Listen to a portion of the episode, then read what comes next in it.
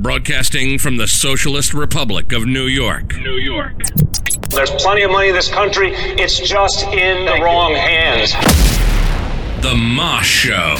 Politics, current events, and just a bit of Judaism. Two guys that are always right, except when their wives tell them they're wrong.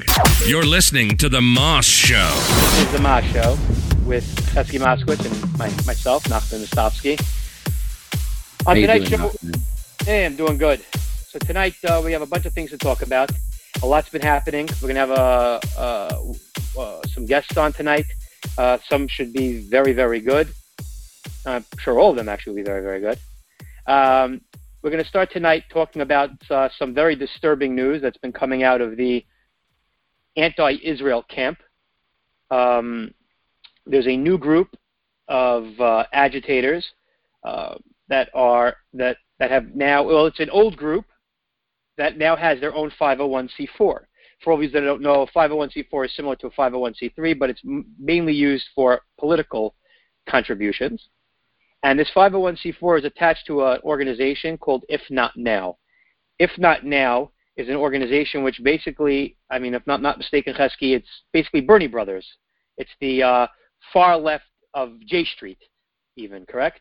Very much so. They they are very much uh, proponents of of I would say a one state solution. Although they won't admit it in public, they are they'd rather there'd be there would be a one state solution, a, a state of all its citizens, mainly controlled by probably the Palestinians with a Jewish um, minority. If you speak to some of them, they believe that the Jewish presence in Judea and Samaria and in Israel in general is a truly a terrible thing. In fact, um, if I remember correctly, they mentioned the Nakba, which is the Arab word for catastrophe, and as you know, pretty much align with the same groups as Peace Now and others. Well, they're dead. Peace Now is gone. Not, Shalom Achshav hasn't been around in a long time, but Shalom Achshav was an Israeli organization. These guys, these guys have been infiltrating Hillel. Um, they, they, these are the people that are responsible for what's going on during the trips that a lot of our teenagers and young adults take um, using the um, the what's it called trips. The, the, uh, the birthright platform. Birthright. They do these um, Yeah, what they, they- call walk-offs. walkout, the walkout, right? Walkouts. Um, it, it's funny because like it seems that each each section of these progress these these these left wingers have their own little niche market. It seems that AOC now has her own little niche uh, little group called Never Again Action because she keeps on using these um, these terminologies from the Holocaust. I mean, just today again, she she's doubling down on her stupidity. Uh, we spoke about it last week how she uses the um, concentration camp for her own political gain. And just just again today, I don't know if you're aware. Uh, I'm sorry, it may have been uh, yeah yesterday. Pro concentration camp and pro Trump protesters tried to drown out, drown out our accounts. She's talking about her trip, her little stunt that she did yesterday on the border. Um, you know, she hasn't gone to California to see what uh, you know Los Angeles looks like under under the control of people that agree with her which actually looks like a, a fourth world country now. Um, but she went down there. I don't know, the pictures I saw were pretty clean. Um, she was confused about the, the, the water fountain behind the toilet, which is interesting considering that, from what I understand, that's literally how every single prison in America looks. And guess what? When you're in one of these camps, you're in prison because you came here illegally. She um, she also used Crazy, really. I know, and, and, and today she went on saying how all these people, I'm assuming she means Jews, and probably Italians as well, that went through Ellis Island and snuck on boats. She talks about how that's interesting to her, except that she didn't realize that in order to actually get past Ellis Island and into the country, you needed to have a relative that vouched for you. You needed to have a job set up. There was no welfare back then, so if you didn't make it, you got back on a boat and went back to where you came from. Many And- Jews actually during the Holocaust, many Jews were actually refused entry. People don't know about Many this. boats, boats and boats and boats of them. Jews were refused entry because they came here. I think that one of the Oh. famous stories is I, one of the famous The Exodus. ones. the Exodus, was uh, the, yeah, the boat. When they came here all the way from Germany, and didn't FDR actually the boat right back to Germany. They all died. come in. Yeah, FDR sent the boat was docked a few miles out of the country, and FDR made the boat go back to Germany. So it was Democrats who were actually sending Jews back to the death to the death camps Correct. in in, Correct. in Europe.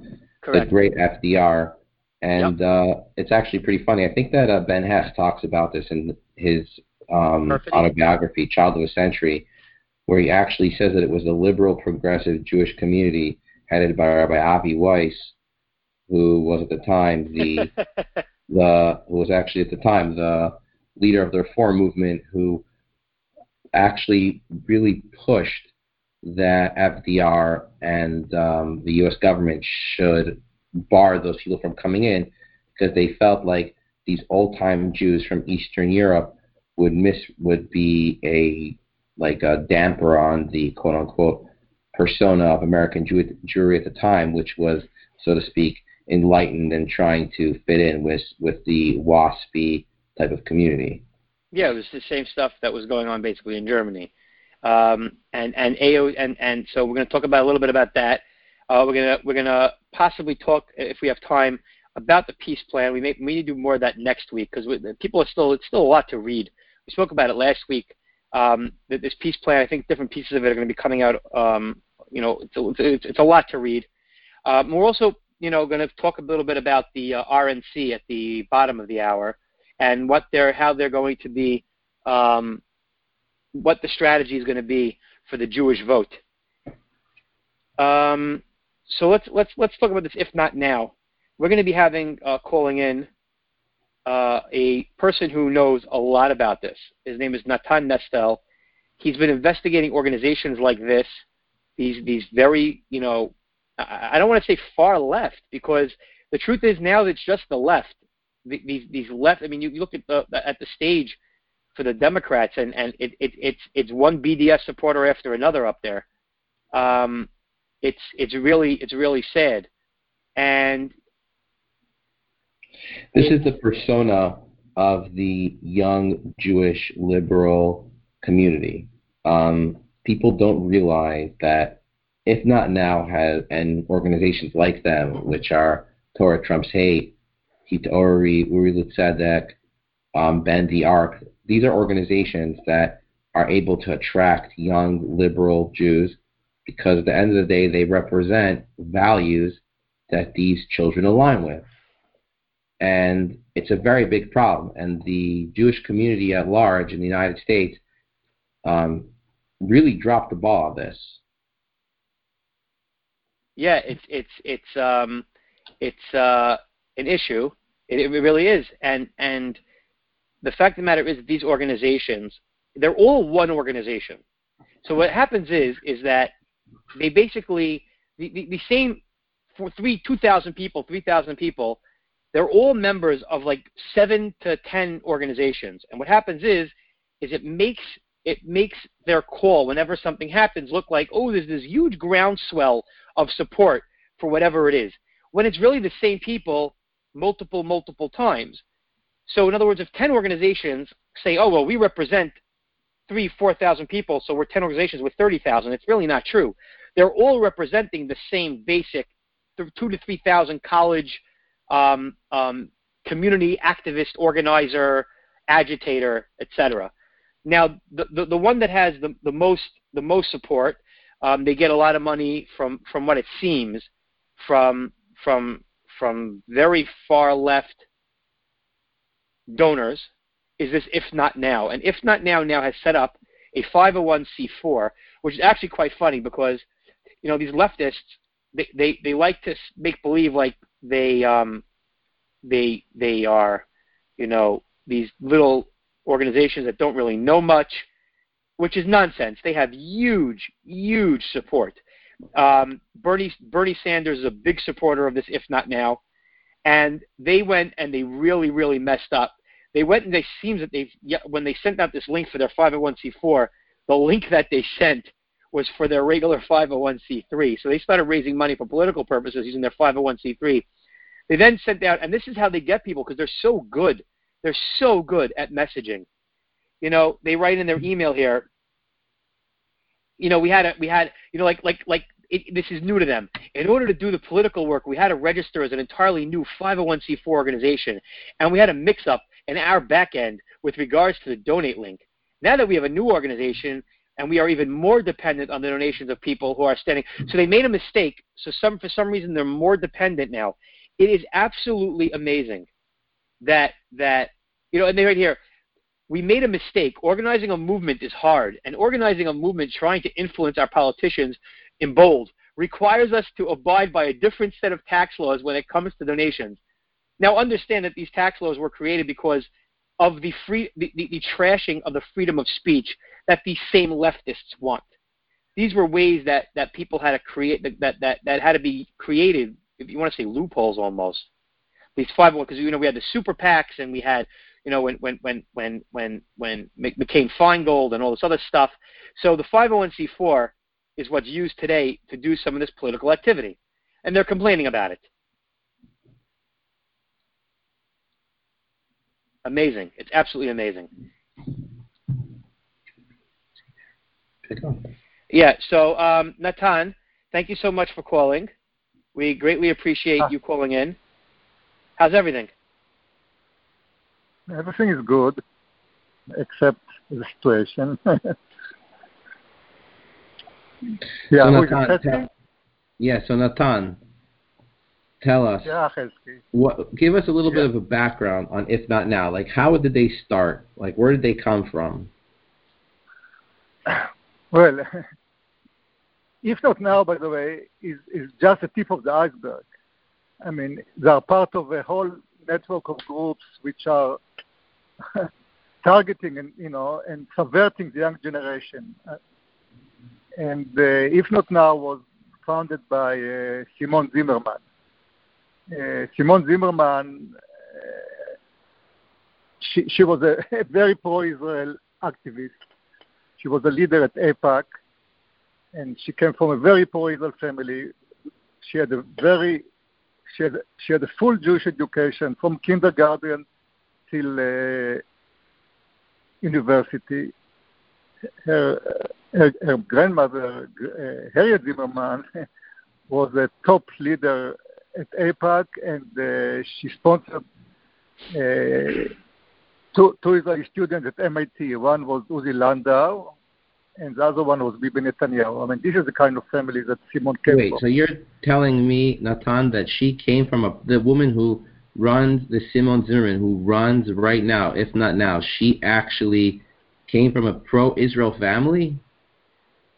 Very pro-Israeli family. And How does such a thing happen? And she was very pro-Israeli when, when I met her, when she came to campus and that's what's happening to many kids. She went, she came to university, she went to Hillel, and many Hillels, and it's coming from the top of international Hillel, have become incubator for J Street. So, at, at, and I wrote an article, I don't know if you saw it, in, in the Jerusalem Post, about how Simone Zimmerman was turned in, from a pro-Israel activist into an anti-Israel leader. Yeah, so I saw the uh, article. So could you tell our audience, Biktsara, quickly, what exactly yeah. transpired over there? How do these Hillels radicalize these kids? And, and, and curious, and, and also you can just quickly touch, is it Hillel, is the organization responsible for this, or, or are these, these chapter leaders in each of the college campuses that are doing this? It's coming, it's, it's, it's, coming from the top from Hillel International, from, from Washington. And by the way, it's, it's not all the Hillels, it's spreading. I mean, J Street has, has they've been working with J Street. I mean, they deny it, but that's that's what's happening. And not only so do you think, like, if not now, is related to J Street though? J Street is an arm of, if not now, is an arm of J Street. Uh, Simone Zimmerman was turned around. She became a leader of uh, the, the, leader of J Street U, which is a university arm of J Street. And after she graduated, she she was sent to she was she, she, she founded if not now she founded if not now in 2014 during the war in Israel war in Gaza And uh, So wait, so Natan, one second. So when you're saying Yeah. that J Street is actually unaffiliated, but behind closed doors is affiliated, that's a very big accusation. Where do, do you have evidence for that? Well, Simone Zimmerman is, is a J Street leader. She was a, and after she graduated, uh, you know, after she finished, be, you know, being uh, the the president of J Street U, which is the university arm of, of J Street, she's been she's been working with J Street, and uh, Oh, J she Street, works right now, like if not now, now works with J Street. No, but they're, they're smart. They're not doing it this way. Everything they're doing is under the radar. Right. But They do this. This is how they do everything. Right. And uh, so J officially, you- Street came. J Street came out of the Obama. Came. J Street came out of the the the 2008 uh, Obama the Jewish um, uh, election campaign. That's how this all J started. Street, J Street was founded in 2008 when Obama came into power. Right. And as a matter of fact, Obama people were at the meeting. Right. It was it was his Jew, it was his Jewish campaign staff. Well, Wait, but Natan, No, let me it- ask you a question. even more. What are they- Street, um, yeah. Street. What is uh, what is the agenda of if not now? What are they trying to accomplish? Well, it's like I said, it's not just if not now. It's a network of groups, and what what they've been doing is that they've been focusing on the young of the young generation of American Jewry. They they they they, they are very strategic. By the way, it's not like you say. It's not just J Street. It's Ben Ark and Torah and the, Torah the Trump's New hate. Fund. Torah Pardon? Trump's hate, historicity. So all of these organizations are they being coordinated? Do you think by one organization on the top? And do you think that there is money involved? Where does it come from? All this money. Well, by the way, when you, when you connect the dots of all those organizations, it turned out that all of them, at one time, they were supported by George Soros. But right now, they, they are all they're getting money from uh, from the community, and ma- many even pro-Israel Jews don't realize that they are supporting them. For example, if you if you focus on J Street and Simone, like I said, J Street has been reaching the young generation through Hillel. And uh, Hillel becomes the incubator of J Street. And if you look at the donors of, of uh, Hillel, most of them are very pro-Israel. They don't realize, not only pro-Israel, many of them are pro-Israel conservative who support Trump. Take, for example, uh, Bernie Marcus, who is a big Trump supporter. Wait, Bernie. Marcus supports Hillel's? He, he, Bernie Marcus gave $38 million to, to Hillel. How do we? How, why is no one telling him this? Why is he? Why is he not stopping? Why do conservatives Because- constantly give organizations like this money? You never see a far left progressive giving organizations that are even slightly Republican, even if they're progressive Republican. You, you you never see you never see it in the opposite direction. Conservatives, once they give money to organizations, they do it all the time. Progressives, you will never see. George Soros used to give money to I don't want to say conservative causes, but definitely pro-business causes, going up until the, about the mid '90s. But he stopped. Jo- Joe Soros is very strategic. I mean, you ask you ask a good question. Why the conservative donors like uh, Bernie? It's not just Bernie Marcus. I mean, Joe Soros is much more strategic. The pro-Israel donors, by and large, they, they are they are not very strategic, and they don't realize many times that they are being duped. I I was like se- several years ago. I I went to Columbia, Hillel. On it was Yom Ha'atzmaut, they brought Breaking the Silence, Columbia Hillel and J Street. So it was, the event was taking place at the, at the Rennert, Ira Rennert Hall. Ira Rennert is also a big billionaire, very conservative in New York. And the building is called the Kraft Building, you know, after Bob Kraft, who is also very pro-Israel and also big conservative. So what's really happening is that all the Soros agenda and strategy is being funded by, by pro-Israel donors who don't realize what they're funding. And you're saying that there's also people from not only George Soros and pro-Israel donors, but even people from the community themselves.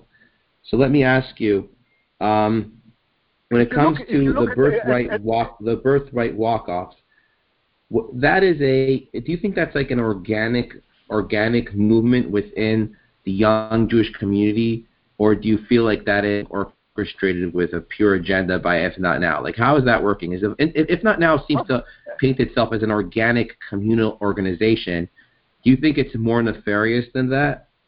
And I'm just curious, how how many of their they claim to have like thousands of members. I'm, curious, in truth, how many of their how many of their members are probably not even Jewish? Because I see the pictures that they put up. There is no way, no way in the world that the people that are in those pictures are all Jews. There's no way. But that you you might be right because what's happening, they're focusing on the Jews and the Jews, and and they're doing they're doing it in a very manipulative way. I mean, they say everything is out of love for Israel, uh, in, you know, in the name of Jewish values, and they, they really manipulate. I mean, Simone by, by herself, she, she was manipulated. Uh, It's a cult style brainwashing, and that and they are doing it very sophisticatedly now to, to young Jews, not only in universities, like uh, if not now, is focusing also on young Jews at uh, Jewish day schools and uh, on summer Jewish summer camps, uh, Jewish youth movement. They are very strategic and very smart in the way they are doing it. And they if you look at their training material, it's super sophisticated. They are so much better than the pro-Israel community and the pro-Israel organization, and they are winning right now. I mean, they are really what they're doing. Okay, is- so is- Natan, we have one more last questions for you because we're running out of time, and we want to have you on again to talk about this more. But like in, Yeah, in, in, in short, fascinating. It's really amazing how much information you've put together. We have a, one question: What what do you feel like there is room for a Jewish a Jewish counter, if not now, organization? Like, do you think that there needs to be an organization that will be able to counter, if not now, in the messaging and in that kind of uh, in the same type of style of operations and in civil disobedience and stuff like that? Do you think that needs to go that far to counter it, like like this, like you No, basically no, no. fight fire with fire? Th- this is not no this is not going to this is not the way to do it. I mean what look at it like it's a cancer within us. When you have a cancer within you you have to root it out. So what you uh, and the, the, the young kids and and the donors and the parents don't understand what's happening. I mean what and the, i'm working on it. I mean that the plan is really to expose because they succeed because of two reasons. They succeed because people don't understand what's happening. The parents don't understand that their children and grandchildren are being brainwashed and, and uh, radicalized. You know, we have to expose it effectively and expose those organizations for what they are all about. I mean, and once you expose it and, and make the community and the donors understand what's really happening, I mean, that's the way to stop it. Otherwise, you know, you have a, you, you have a cancer within you, and you let it, you know, and you you ca- you in order to fight cancer, you have to root it out and you have to understand what, what what's really happening because right now people don't really understand what's happening. So and what you're telling- are winning. Right. So, Natan, what you're Yeah. telling our audience is that the, the, the real way to, to, to fix this is not necessarily with, with counteracting on the campuses with these students or, or, or the young adults in organizations like, um, if not now, Bend the Arc, Hisori, and, et cetera. It's really to go above them. It's, it's their parents that to make sure that they're not getting radicalized on the college campus, and then going to people like, um, you know, to, to the donors and saying, cut it out. In other words, the donors, if the donor money dries up, but the truth of the matter is, the donor money dries up. How hard is it for for a person like George Soros? No, no, no. What, what, what, what, what I'm saying is we have to clean house Hillel. Hillel is important. You know, on, on campus you have two, two main organizations, Chabad and Hillel. Chabad is not political. Hillel, you know, is becomes the incubator for J Street. You have to clean house Hillel, and Fine. Out. So Natan, the final question. So can, is it is it anti-Semitic to say that George Soros is uh, a bad guy? No, I mean, I, Sharansky has a very good definition for modern anti-Semitism. I mean, it's like you remember the 3D. You know, people who demonize, delegitimize, and uh, and de- and I think defame. and I- investment. you know, Yeah. So like a guy like Yeah. Louis Gohmert, when he says that, that, that George Soros is a really bad guy, he's you could, could we both agree he's not being anti-Semitic, or if the Republican Party says that George Soros is putting a lot of money into trying to undermine the Trump agenda, is that fair to say that that's not anti-Semitic? Well, anti-Semitic is, is, has nothing to do with Trump. I mean, you judge people by, by their action, not not if they are if the parents were Jewish or not. If you judge, you know, J Street and if not now and Soros by their by their actions, I mean, they are definitely anti-Semitic. But the definition is not really what counts. What counts is really we need to, to fight and expose and stop it. I mean, you have cancer, you have to root it out. I mean, Okay, And well, then- we're gonna God willing, God willing, we'll have you on again in the future to discuss that more. Nathan, thank you so much for coming on our show tonight. We hope Thank to you have very you much, again on the Moss show. All righty. you're very welcome. you're a- wel- welcome. Have good, a good night. Good luck. All righty. Thank Bye-bye. you. You, you too. Bye. All right, so that was I'm very you, is- interesting. That was a really, really interesting. You know, we learned a lot there. We we learned that uh, you know a lot of times you know people talk about how George Soros, which you know he's a bad dude, but the fact of the matter is, is that these organizations are not necessarily getting all their money from from from you know the darker corners of the progressive money, which is George Soros and his. And his It's ilk. truly ironic, Nachman. It's conservatives. There are conservatives. Bernie Marcus, didn't just say that he's going to be giving a large portion of his fortune to help reelect Donald Trump? I Yeah, know, he- and and the same guy is basically paying. He doesn't even know it, or he doesn't understand it, or or or Hillel's telling him it's not true. It's not true. But the fact of the matter is, it is true. Hillel has been completely taken over by far far left, um, agenda-driven, progressive. This is all Saul Alinsky tactics. They take over existing organizations, and they and they gut them. They, they absolutely gut them. All right, so now so now we are very very happy with our next guest. Our next guest uh, is is known by many. Uh, his name is Tommy Hicks Jr. He is the co-chair of the Republican National Committee. He is a great friend of the state of Israel and the Jewish people in America and around the world. Didn't he just get Uh, honored by the Young Israel? He just got honored, yes, by what am I saying? I was the dinner chairman. You were the dinner chairman, and I was the uh, director of community relations. I'm now the executive director of Chovevei Tzion. Um, but yes, we did honor him at our dinner. It was a great, great, great dinner. Uh, Mr. Hicks, how's everything? Things are great. And how are you, my friend? Doing amazing. Doing really, really good. Tommy, always getting are. ready for all the fireworks? Yes. Hopefully no Lit- rain. liter- literally and figuratively. Um, uh, um, thanks, thanks for coming on the Ma Show. We greatly, greatly appreciate it.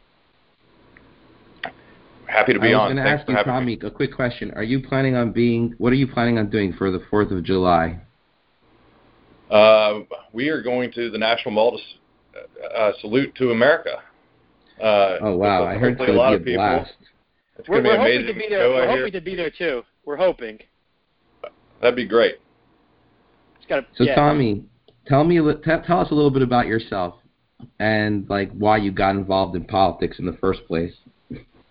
Well, so I'm I'm an investor from Dallas, Texas, and um, in 2016, our country faced a turning point, um, and I, I think it was the most important election probably in the history of our country, and um, I dropped everything to to help uh, the president win and, and defeat Hillary uh, Clinton, and then um, after the inauguration, I kind of figured out that the the fight had just begun. Uh, we needed to help our president and our party, and uh, so we we set up uh, an outside group called America First, and we um, helped the president uh, get nominees uh, confirmed through Senate, uh, backed a few races, and then he and uh, the president and, and Ronna asked me to uh, run for co-chair of the RNC, which is what I've been doing now for about four and a half months, and so it's you know, it's the, it's an important time in history. I think you're seeing a, a president with bold leadership,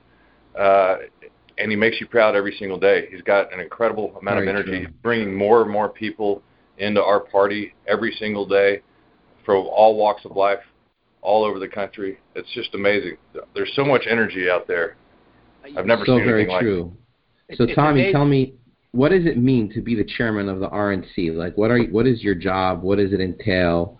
A lot of folks out there are like curious what exactly it is that you do because they know that obviously you used to be at Hicks Holdings and you obviously divested yourself in order to be in this position.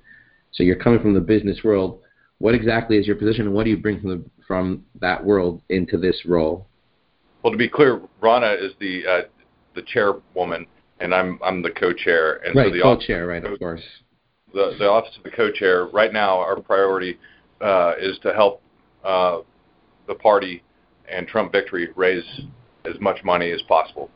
And we just had a, you probably saw a report, we had a record quarter raising over $105 million. That's uh, crazy. Which, again, just shows you the energy out there. It's, it's something we've, I've never seen before and a lot more than what, you know, the candidates and the people on the other, uh, the other side have. Yeah, I mean, this is uh, this this energy is actually really infectious. I don't know. I, I, I, I, of course, you're aware, but I think two just two days ago at the the New York, New York State, where a lot of our listeners and, and a big chunk of, of the Jewish community lives, just got its a new GOP chairman uh, for the first time in many many years. He's a really he's a young guy. He's really really energetic. I mean, how excited are you about these young, energetic people these leaders that may have may not even been in politics for that long, but they're now taking leadership of like entire states almost. This is this is a, New York State's a pretty big state, and for a young guy to take over the leadership of New York has got to be really exciting. Well, his name's you know, Nick, said, Nick Langworthy. I don't know if you're. Yeah. yeah, and I said this the other day when I was in Albany yesterday. And uh, first of all, salute to Ed Cox for his leadership for 10 years. He he did yep, do a, a, good job but Nick comes in there with, uh, you know, an incredible amount of energy. There was a lot of energy in the room. There are a lot of younger faces. Um, you've got a couple of, uh, you know, elected officials in New York who are younger, and you know, it's. I think it's important and healthy, um, especially now with a president who's a change agent. He's going to open up new doors to our party for a long time to come. Yeah, I, I agree. I mean, it, talking about that, what what what what do you see the RNC uh, in the future? You know, going in now, going into the 2020 election, to target and engage the the minority groups, but specifically, obviously, you know, Jew, the Jewish community, and and even more targeting the Orthodox Jewish community. I, I know you know that you know the Orthodox Jewish community is an extremely conservative um, group and um, we, we, you know, we've been having, you know, some of our community leaders have been have been saying, you know, oh yeah, it's important to register as Democrats for whatever host of reasons. What, what do you, what, what's your answer? What, why, why should Jews and, and specifically Orthodox Jews that, that align on, on, on taxes and, and, and domestic policy and, and, and international policy, especially when it comes to Israel, where we organically align with the Republican Party. What do you what do you have to say to the Jewish community, and what exactly is the RNC going to be doing to engage? Well, first of all, uh, one of the great things about my job is that I get to meet new people, um, including people. You know, I'm from Dallas, Texas. We don't have the largest Orthodox uh, Jewish community um, in the in the world, but you know, it's been my pleasure to to get to meet you and several others um, in the community, and I think uh, what a group of patriots uh, we have um, and Israel is so important to, to the, the United States and for democracy in general. It's in a tough region. We've got to support Israel. And if you look at what the Democrat Party has done, it's almost become anti-Semitic. Uh, many, some of the stuff they've they've they, that members of that party have said is is just vile. And um, you just think about AOC and and I'm on. Uh, it's just insane. Uh, so I think that common sense would would probably lend you to think that like 99% of the Orthodox Jewish community should be voting for for this president in 2020. And you know, it's going to take you guys going out there and talking to people at the dinner table at the uh, uh, Ronald Reagan dinner table, right? Ronald Reagan. Yeah, Ronald Reagan. Got to speak absolutely. at. And if it's at a go time. talk about it, nail them for it. That's what he said. And and just think about Jerusalem and every single president in my lifetime has promised that, and this president delivered on that promise. I mean, well, how that many, I think how can many sum countries? up like what Trump is really all about. Just promises made and just promises kept. You know. Absolutely. And you're very lucky, Tommy, to be in this position right now, and um, we really appreciate you coming on the call today. And we hope that we'll be able to have you again to keep us updated and to tell us how you're engaging our community and other communities and what you what you're doing over there. We're wishing you really all the best of luck, and we're going to be rooting for you in this position and in the future as well. Uh, thank you so much for coming on. Thanks for your friendship. You know, we're going to work really hard, but we're going to have fun doing it, and it's, it's going to be a great celebration for our country uh, when we win in 2020. Yep, Thank again, you so much, Tommy. Ronald Reagan always said, "Be a happy warrior." That's that's that's what he, you know, that's what conservatives are. We're happy warriors. Absolutely, guys. Thank you. Thank you, Tommy. Have a great, have a great one. Okay, Nachman yeah, next. That was that that was that was really great. I mean, uh, he's talking about Israel. He spoke about Jerusalem. I don't know if you just saw, but they rented out the the American the American embassy rented out one of the largest centers in Jerusalem. They are throwing one of the biggest July 4th parties. Are they doing that in any other country? I highly, highly doubt it. And, and, and not asking for Americans. Israelis are coming to celebrate our July 4th. This is this is insane. People that, don't realize, though, Nachman, though, there are actually a lot of Americans in Israel who are registered to vote, and they can actually, in some cases, flip elections. Unlike unlike Israelis who can't vote here. Right.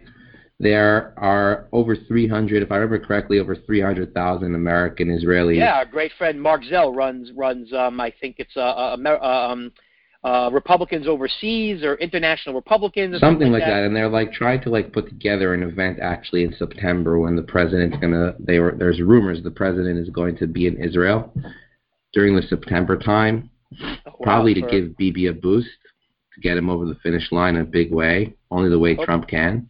I'm telling you, if Trump ran in the Israeli election, he would. He's the only candidate who could beat Bibi. For sure, he he absolutely he would beat Bibi.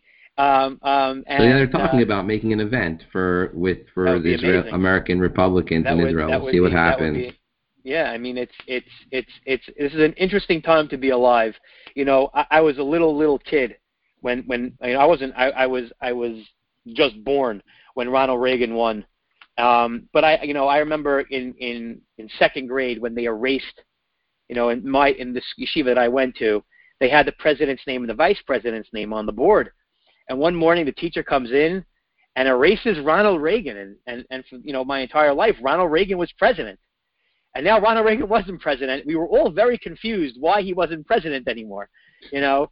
Um, and that was our our beginnings of this great country. You know, with July 4th coming, I know you know the left wing hates this country because it was started by slave owners and and and evil evil old white dudes. They always get that wrong. Most of these guys were in their like 20s and 30s. Um, people didn't live very long back then. Um, so they weren't old white dudes. They were just evil white dudes. Um, um, so you know now now you have Nike who who who I guess doesn't like the old white women that started helped start this country because they got rid of Betsy. They, they were upset about Betsy Ross's flag. I don't know if you saw that. Uh, Kaepernick strikes again, and he got um, he got Nike to drop the sneaker. And if I was these store owners that already have these sneakers, I would sell them anyways and tell Nike to go to to to, to, to sue them in court because they already have the sneakers. The sneakers are already in the stores because they were supposed to be sold on Thursday. So if I was a store owner and I had them, I would sell them. Um, and so they I don't know if you saw that they got them to stop these these because Betsy Ross was a slave owner supposedly I guess.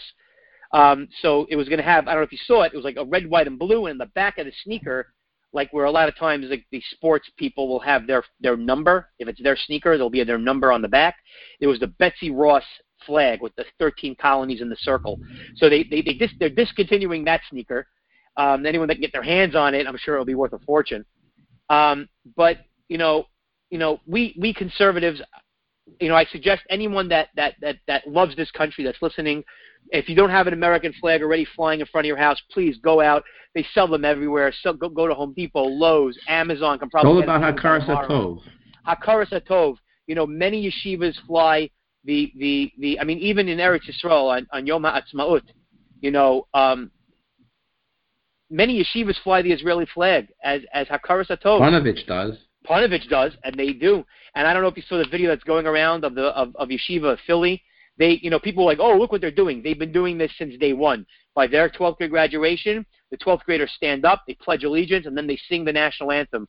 You know, I think that's a great thing. I think all yeshivas should start doing it. I think yeshivas should start pledging allegiance in the morning. They should stay. Every kid should know the national anthem. I try. I teach to my kids. Uh, but I think if you don't have an American flag, go out because our communities it's very noticeable. You know, especially in you know you go in Brooklyn, you go into the Italian Irish neighborhoods. Just just as pro, you know, the Jewish communities are just as pro-American as they are, but the American flags are everywhere.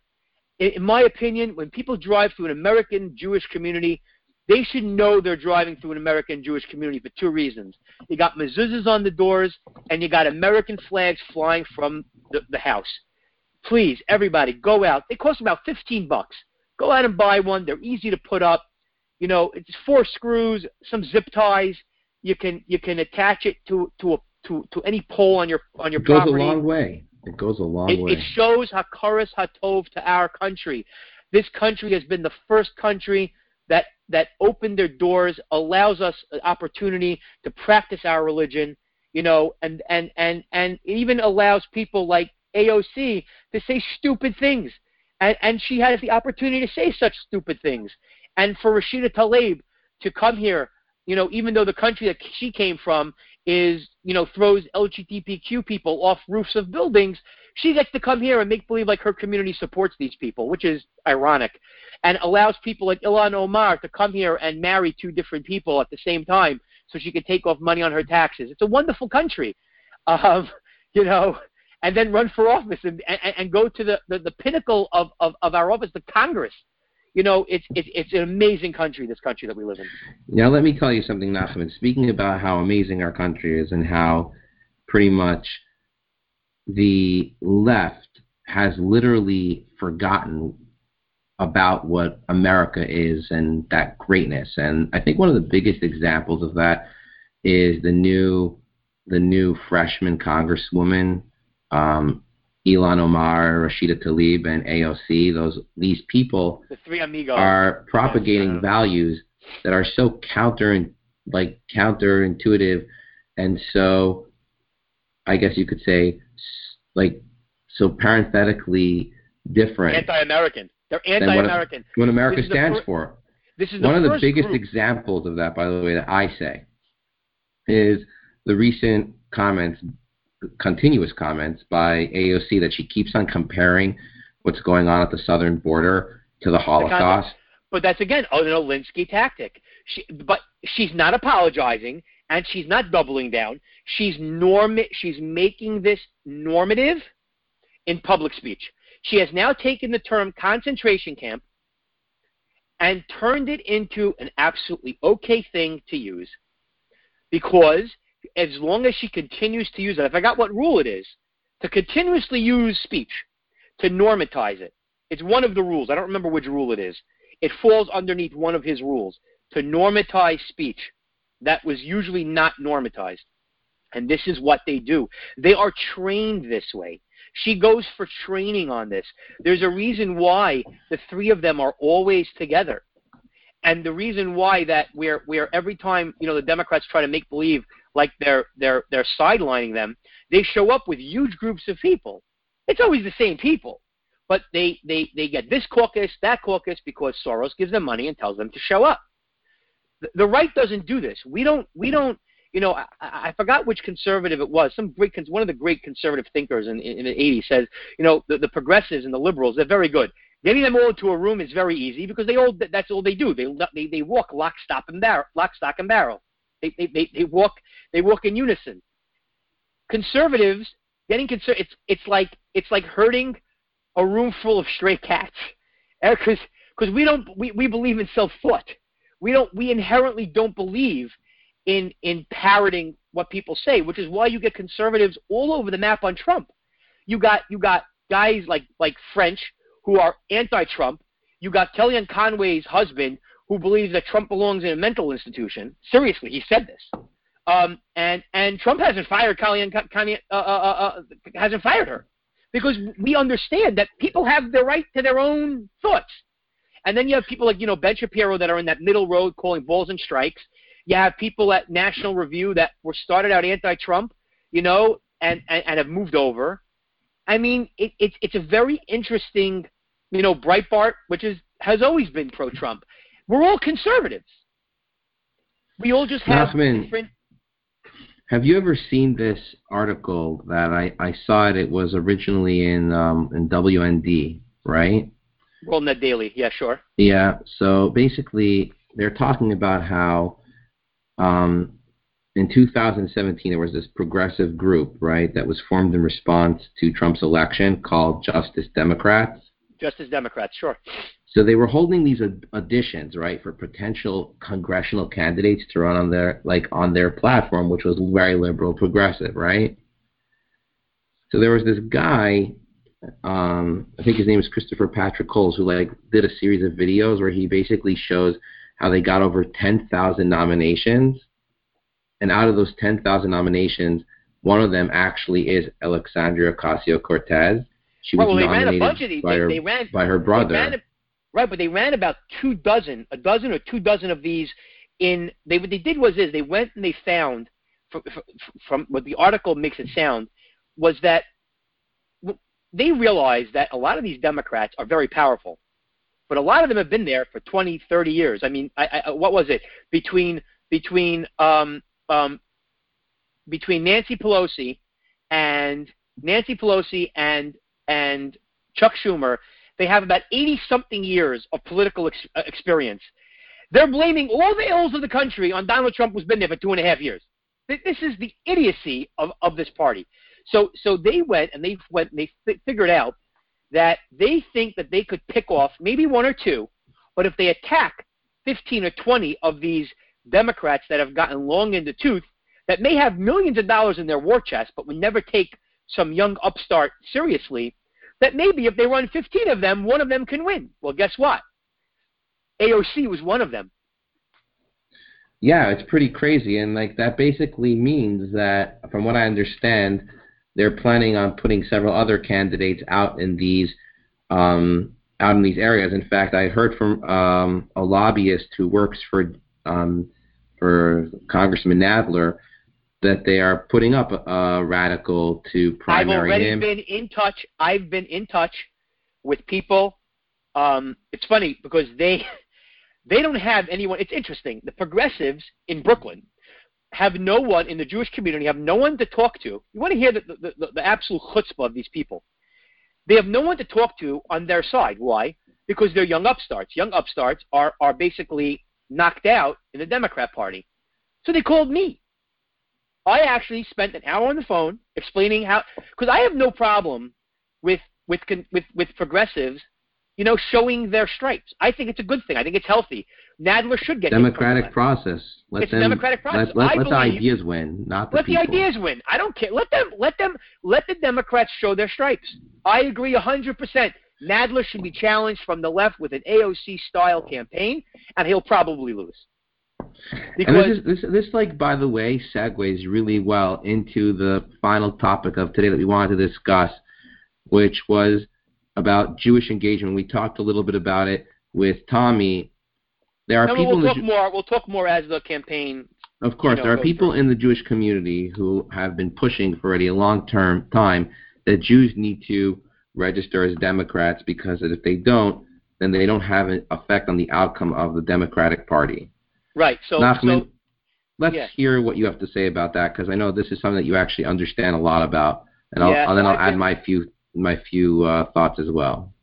Yeah, so I've been involved in, in community politics in, in the New York City area for for uh, well over a decade and a half to two decades.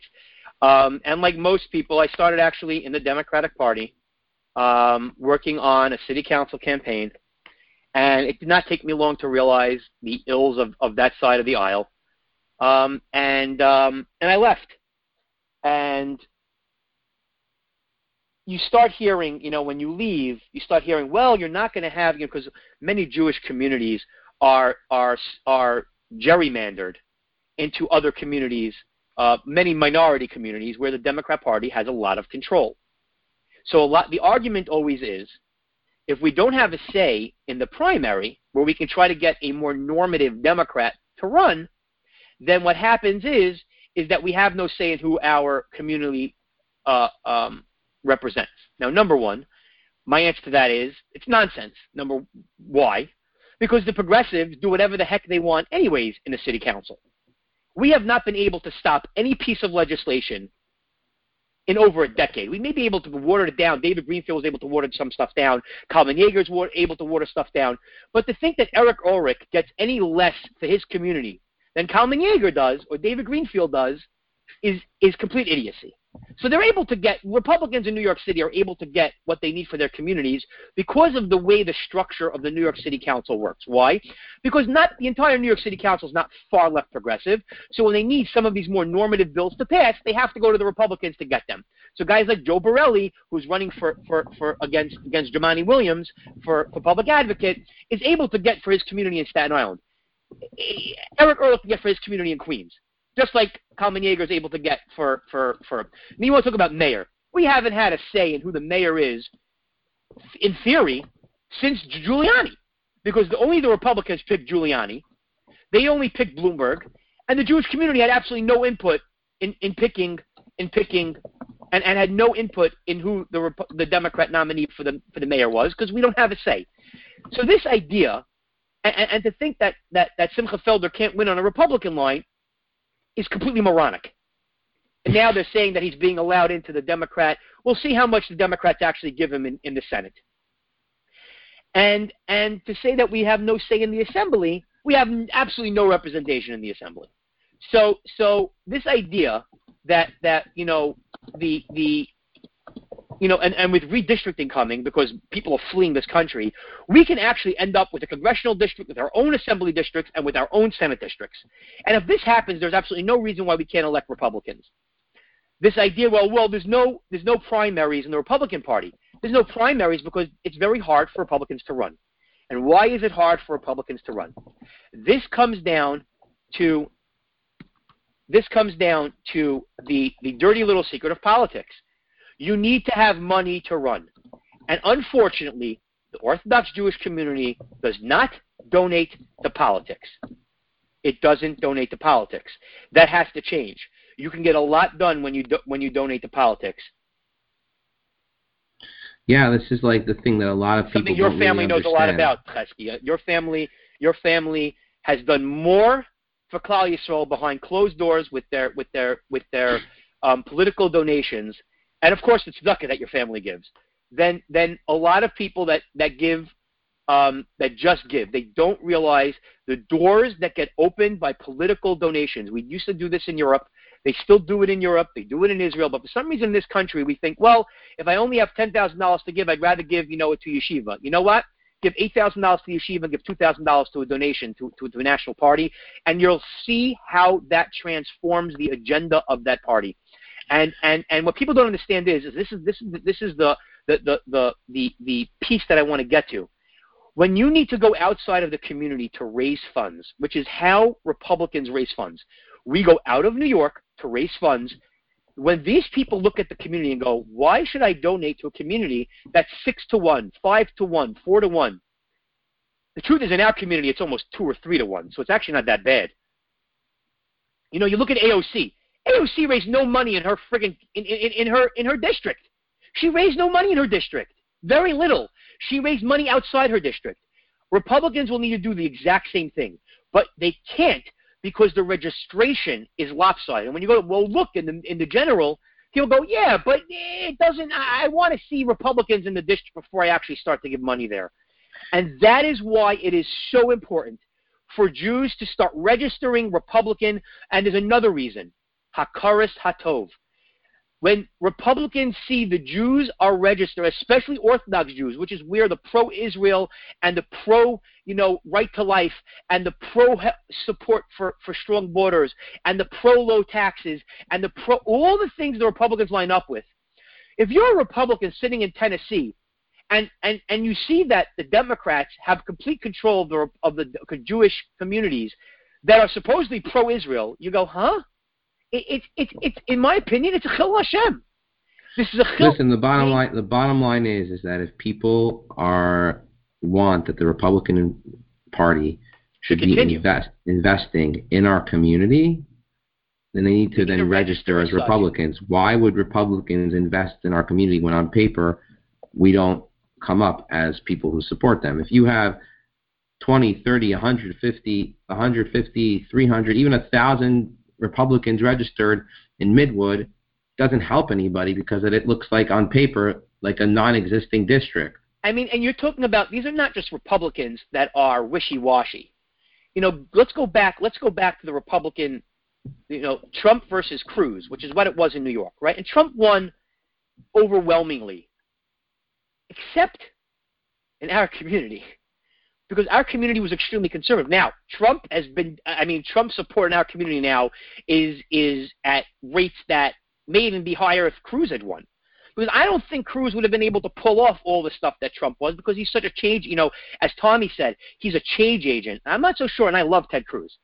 But I, yeah, I, I, don't, I, I don't. This is something that I was arguing with all of my friends at the time because, as you know, I was a very big supporter of Trump at the time.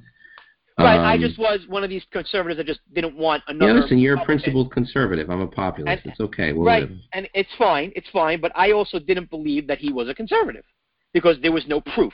Now No, you guys proof, weren't believers. It's okay to admit, Nachman. We weren't because there was nothing to believe in. You know, we were told that Romney was a big conservative. We just have to wait for him to get to the White House, and that McCain was going to be this big conservative, and that Bush was this big conservative. They weren't. That's true. So By the after, way, those two men are were disappointments to me, and, and and McCain was the first person I voted for as a eligible um, teenager, Voter. 18 year old eligible for voting. He was the first one that I voted for, and I want you to know it was such a disaster. John McCain, and then afterwards Romney. uh, we we should needed stop calling Trump. it We Obamacare. We should stop calling like it Trump. McCain. We should stop calling it Obamacare. In my opinion, we should call it McCain Care. Yes, we should call it McCain care because he was the one who McCain could Care have because he overturned walked, it. he walked up and stuck his thumb down and walked off. With- That was just to stick it to Trump. That was his whole agenda. and and his daughter's continuing to do it on the on on her on her television show. Um, um, it's Meghan McCain. Uh, she never met a conservative that she hated. Um, um, you know, and and and and and and, and you know, you know, and Romney now in the Senate. He hasn't been causing that much trouble, but you know, I, I, who knows what he's going to do. Um, um, you know, the Bush family has sort of piped down a little bit. Um, but you know, They keep to themselves, really. The truth is. yeah, yeah, and you know, you know, Reagan sort of gave gave the White House back over to the Bushies when he left, which was may have been a mistake, but it, it's the conservative movement has now, you know, once again taken control of the Republican Party, and I think this time maybe for good. And I really am hoping with a lot of young is the one thing that Reagan did not have that Trump does have is a, a slew of young, principled conservatives along with older principled conservatives. So you have guys like Louis Gohmert there, but now you also have guys like Crenshaw there. So you have some of these older and younger conservatives that are there that can hold that, you know, hopefully when Trump leaves in, in, in five and a half, six years from now, there'll still be a core group of conservatives in Congress that, that Reagan did not have that will keep the Republican honest.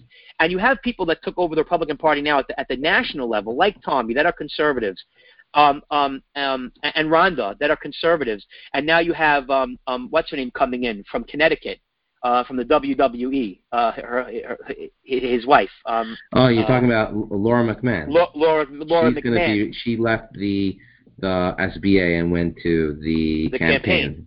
Also, Right, so Marcy. you- you just saw Marcy also. Right, and Marcy Schlapp. I mean, you can't get. They're the first family of conservatism, the Schlapps.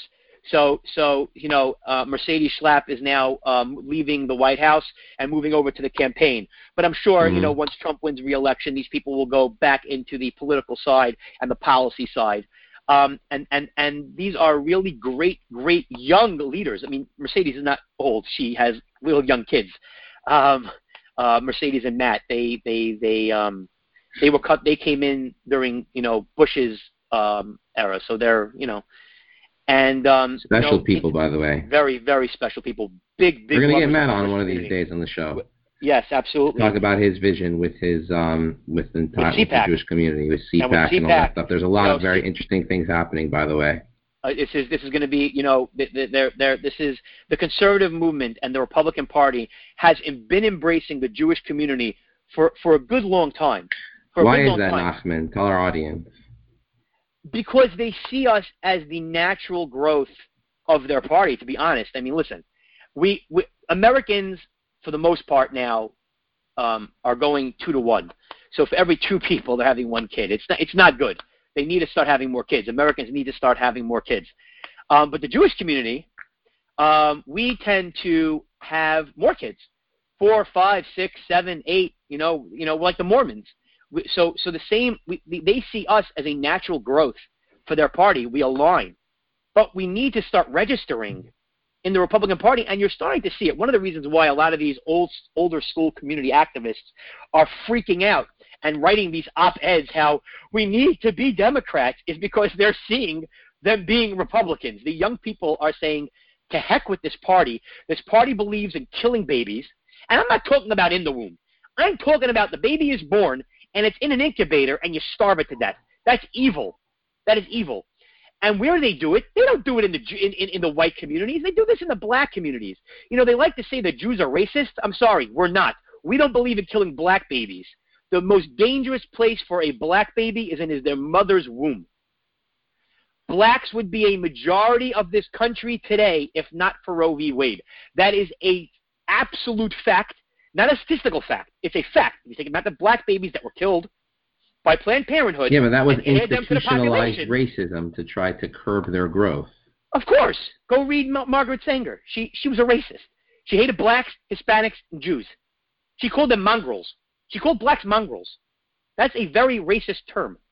She called us kikes, and she called black people, uh, uh, uh Spanish people, um, um, um, I forgot she called them. She called them a, uh, a very nasty term that was used back then for dark for for darker for for like Mexicans and stuff like that. Um, um, these, these, were not good people. All wonderful Democrats who loved the KKK, by the way. Uh, Margaret Sanger spoke at KKK rallies, um, but you know you needed to be a registered Democrat in order to be a member of the KKK. Don't tell anybody, which is why the black community has the walkaway group now. Um, and I'm sure we'll have we'll try to have um, Charlie Kirk on in the future to talk about that movement, and I'm sure we'll have Candace Owens on. Um, um, these these are these are communities that have been taken advantage of by the Democratic Party um, for, for whatever reasons.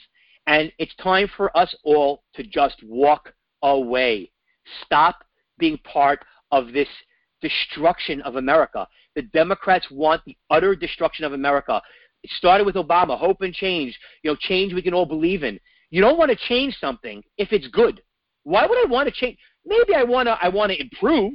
I might want to improve America, I, I, I want to conserve what was good and improve on the, the, the stuff that needs to change. But I definitely don't want to change America. We're great. This is the greatest country to live in. But at the end of the day, Nachman, it will only really have true ramifications if our community starts changing their whole mindset about everything Politics. and take a new approach to this. Yes. Because at the end of the day, if they don't, then things are just going to stay the same. I mean, I think a lot of this has to do with the we think of politics on a micro level, and we have to stop. We have to stop thinking of politics on a micro level. We're not Shtetl anymore. We're not Shtetl Jews. We're not little town Jews in the middle of Poland somewhere. We, we, we make a difference. We are leaders in America in many, many different industries. You know, uh, it, it, it, it's, it's, it's, it's a little dumbfounding that that we claim to be leaders of industries, but think on a micro level politically, like Brooklyn and Queens, and and maybe you know uh, uh, uh, um, um, Freehold, New Jersey, is the only place Jews live, and that's the only place that we should impact. It, it's completely in, idiotic. It makes no sense whatsoever politically. We need to start thinking macro. We need to start thinking about the country, the country as the whole. If the country goes down the tubes, we end up with another Jimmy Carter you think it's going to be good for us? No. It stunk in the 70s to be Jewish. I mean, you, you, you, you had you had look at L.A. You want New York to turn into L.A. You want parts of New Jersey to turn into L.A. where homelessness. I would say majority of the city now is probably homeless. Uh, you saw pictures. It's getting worse and worse there. Portland, Oregon. Uh, Portland, Oregon. It's uh, it's a homeless city. Yeah, I would say their home their homeless population is probably bigger than their home population at this point. Uh, it's it's New York City. I was walking with my son on Avenue M in Brooklyn a few months ago, and my son turns to me. He's 12, and says, Why is there a guy living on the street? I grew up in New York City with homelessness everywhere. He had grown up his entire life and never saw a homeless person because of the Giuliani and Bloomberg had cleaned up the city. It took three, it took about yeah, four but New York years. now is a trash bin. It's disgusting. I, I went on the train the other day, and you start seeing you start seeing graffiti again on the trains. It's disgusting. Urine, defecation. It's disgusting. Absolutely disgusting. It is amazing what progressives can do in so little time to undo what took conservatives and, and Republicans so much time to fix. Now, listen, Right. Giuliani fixed it in, in eight years. Bloomberg continued it. I have I have a lot of disagreements with the, both of them um, on on a lot of policy issues. I wouldn't say, say they were conservatives. You know, Giuliani ran on the liberal ticket, um, um, and and Bloomberg was a more conservative Democrat, I guess you could say, who doesn't believe in free speech or the Second Amendment or most of the amendments probably, but he's definitely not a conservative. Um, um, Repub- being a New York Republican was was good, but in my opinion, you know, we real and we're going to touch on this in the future. Jews really need to absolutely start registering Republican, register conservative, register independent, but don't register Democrat. It is it's it's you know a lot of you know it's it's not good. And Chezki, what you, you want to just finish up on on your belief on that? Uh, Chezki's already uh, what's it called it? All right.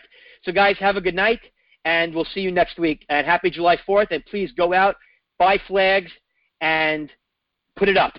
Appreciation and let's together as a community show what it means to be American and to appreciate this great country and what it's done for us.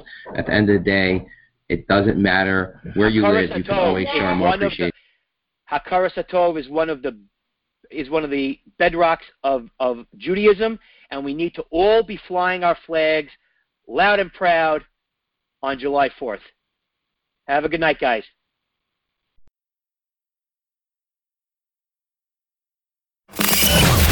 You've been listening to The Moss Show. Broadcasted from the Socialist Republic of New York. But please, don't tell our governor he asked us to leave. They have no place in the state of New York. Tune in again next week, Tuesday at 9 p.m. Eastern, or go to J Tribe Radio to listen to the podcast anytime on Play, iTunes, and Stitcher.